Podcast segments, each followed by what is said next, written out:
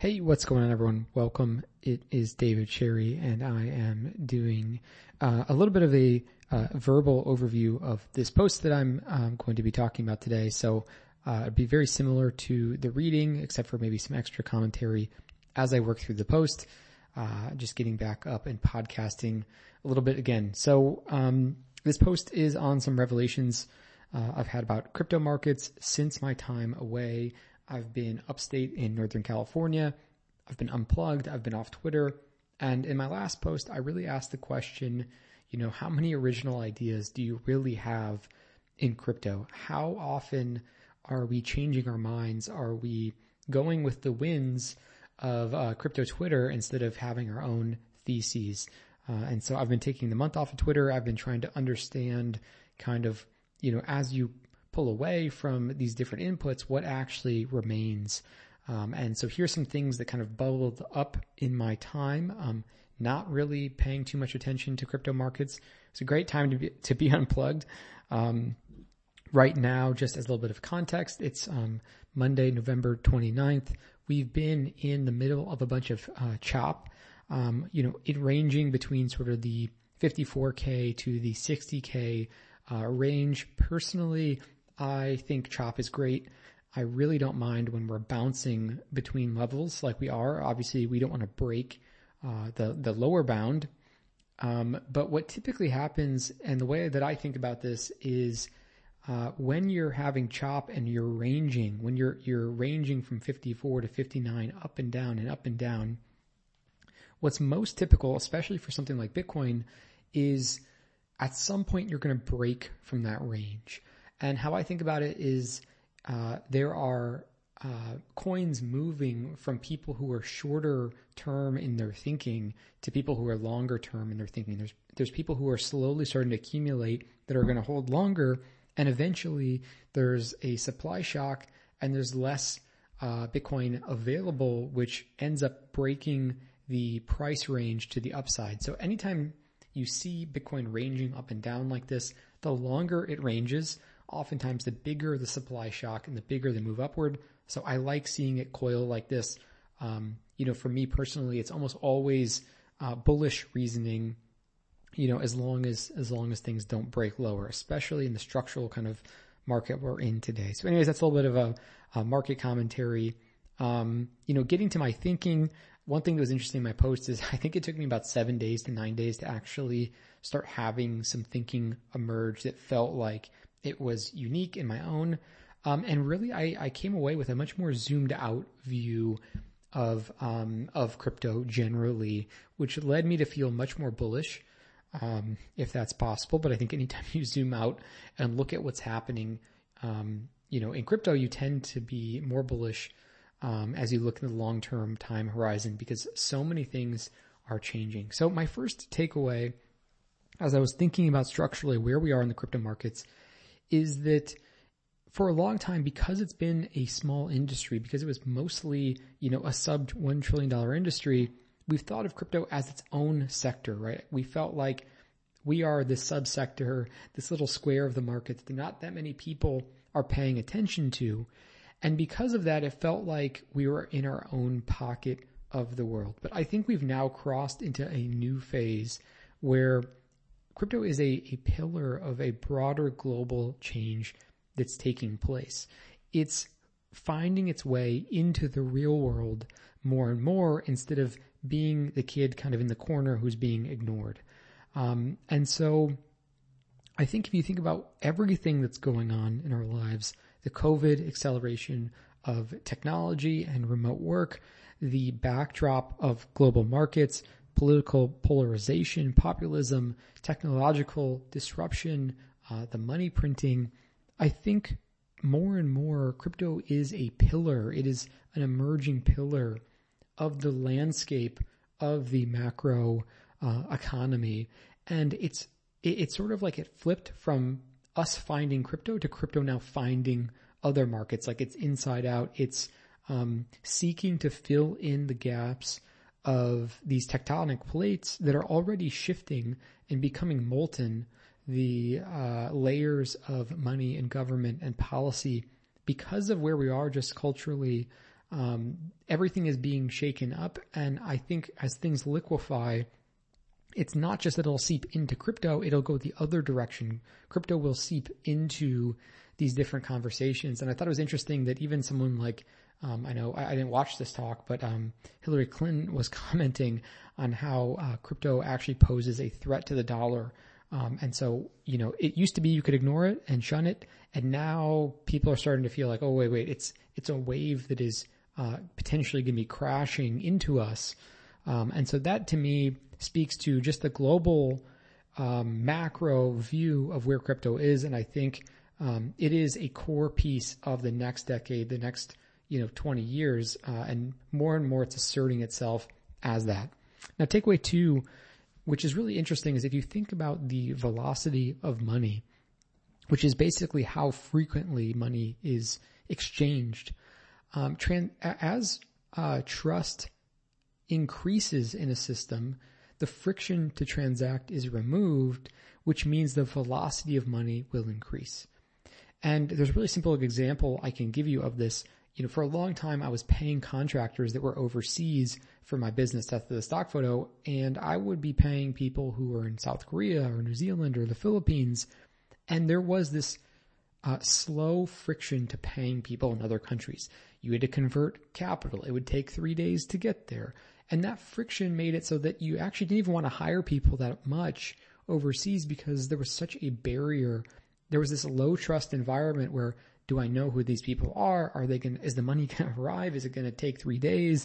What's the exchange rate? I'm going to be, you know, charged another $40 just for sending this wire. All of that friction slows the speed of money in the traditional system.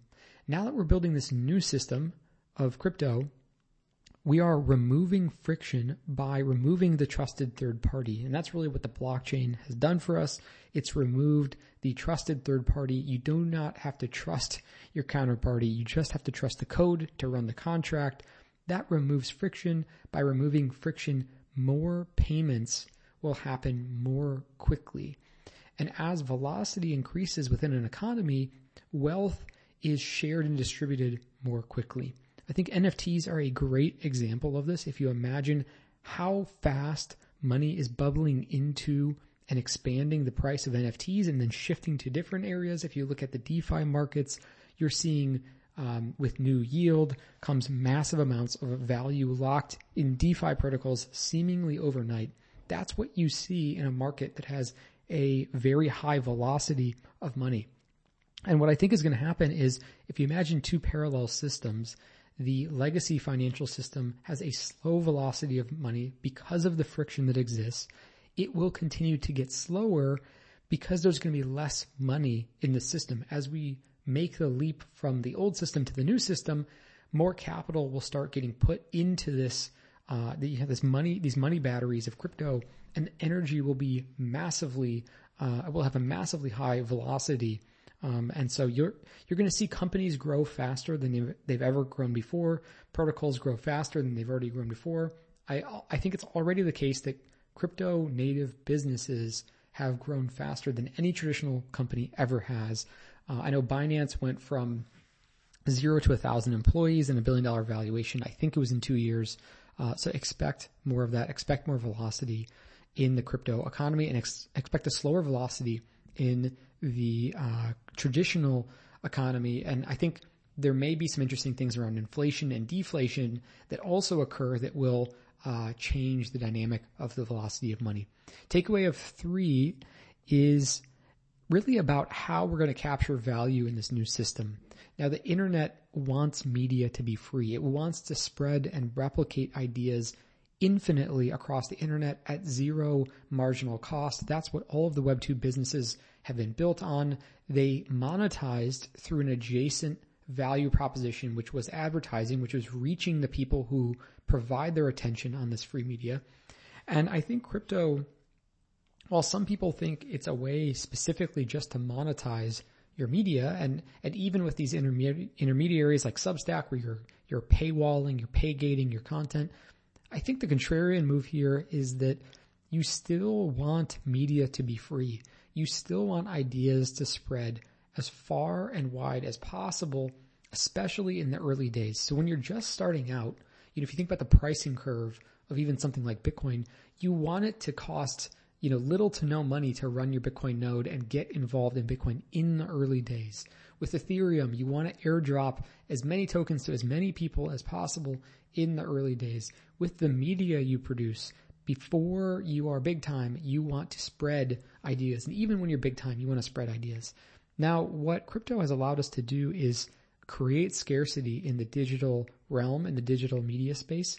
Um, and this allows you to monetize that scarcity. And I think one mechanism by which people will maintain the freedom of the Web 2.0 business and monetize from a Web 3.0 standpoint is uh, NFTs are a great example of this because you can mint your NFTs almost free, right? So you could be a famous artist and still do a massively cheap minting price for the NFTs because you get a percentage of the secondaries.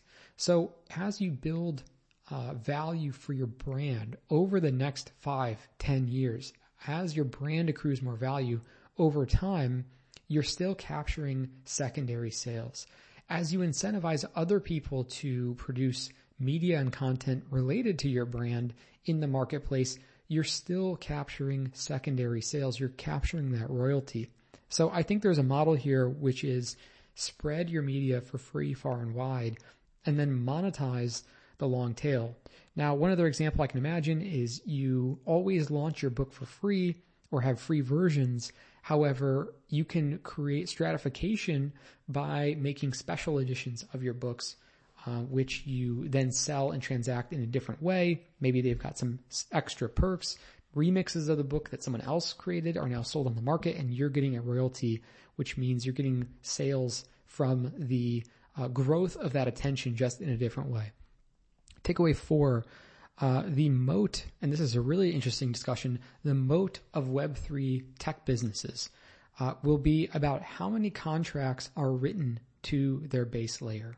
Now, um, when you think about a Web3 business, we think about these open and transparent systems, right? We think about protocols that you can fork at any given time. We think about the code being open. We think about the contracts being open. So if you have this open source product, if everyone can see the code base and just fork it at any time, if anyone can see everyone interacting with it, all their customers, you know, or at least their customers' addresses, well, then how will Web3 tech businesses have a moat? How will they accrue value? And the way that I see this going is you can think about every company as a base layer, almost like a layer one. Every company has their own layer one. And that layer one, that protocol they're building are the uh, the aspects of the company that function to provide the service. So you're developing code, you're developing media, you're developing partnerships, you're acquiring, um, you know, customers or addresses that are following or subscribing to your business as you're building it. And what happens as each of these different parties interact with your base layer protocol is they write what I'll call a quote unquote contract to your base layer. So if I'm somebody who wants to contribute to your code, I will c- commit the contract to the base layer of your business of code that I'm writing on your behalf. If I'm somebody who wants to talk about your business publicly, sort of like a Google backlink, I can commit media or I can uh, sell my media or I can connect my media to your business, which again is another commitment and a contract, potentially even a legal contract that I can establish with the base layer of your business or protocol. And the last one is capital. So code, media, and capital. Uh, if I want to provide capital, if I want to stake, if I want to LP, if I want to put up collateral and sign a contract that I'm going to lock it up with your company, that I'll stake with your company, once again, that is an individual who is committing a type of contract to the base layer of your business. So the way that the Web3 tech businesses will accrue a moat and value is by becoming trusted by becoming a Schelling point, the, the place that everybody goes to for X type of service. You're a trusted service. You're the place that everyone knows is a trusted service. You're open. You're transparent. The more people that quote unquote create contracts, legal contracts, money contracts, media contracts, employment contracts, financial contracts, data contracts, the more that they're contracting with your base layer of a business, the harder it will be for a competing business to get all of those individual contributors to, co- to commit to a different code base, a different base layer. So let me just try to give you a really specific example of this, uh, one that I know a little bit better because of just the space that I've been in. If you think about a company like Unsplash, which is a media library of stock photos, there were thousands, if not uh, tens of thousands of photographers who committed their uh, photography to the base layer protocol, let's call it, of Unsplash. There were legal contracts around those media that were committed to the base layer. There was code that the company wrote to vend uh, or become a marketplace for this media. There were partnerships that were signed that became contracts to the base layer. And that is all the value that's accruing to this, this open base layer that they're, they're producing.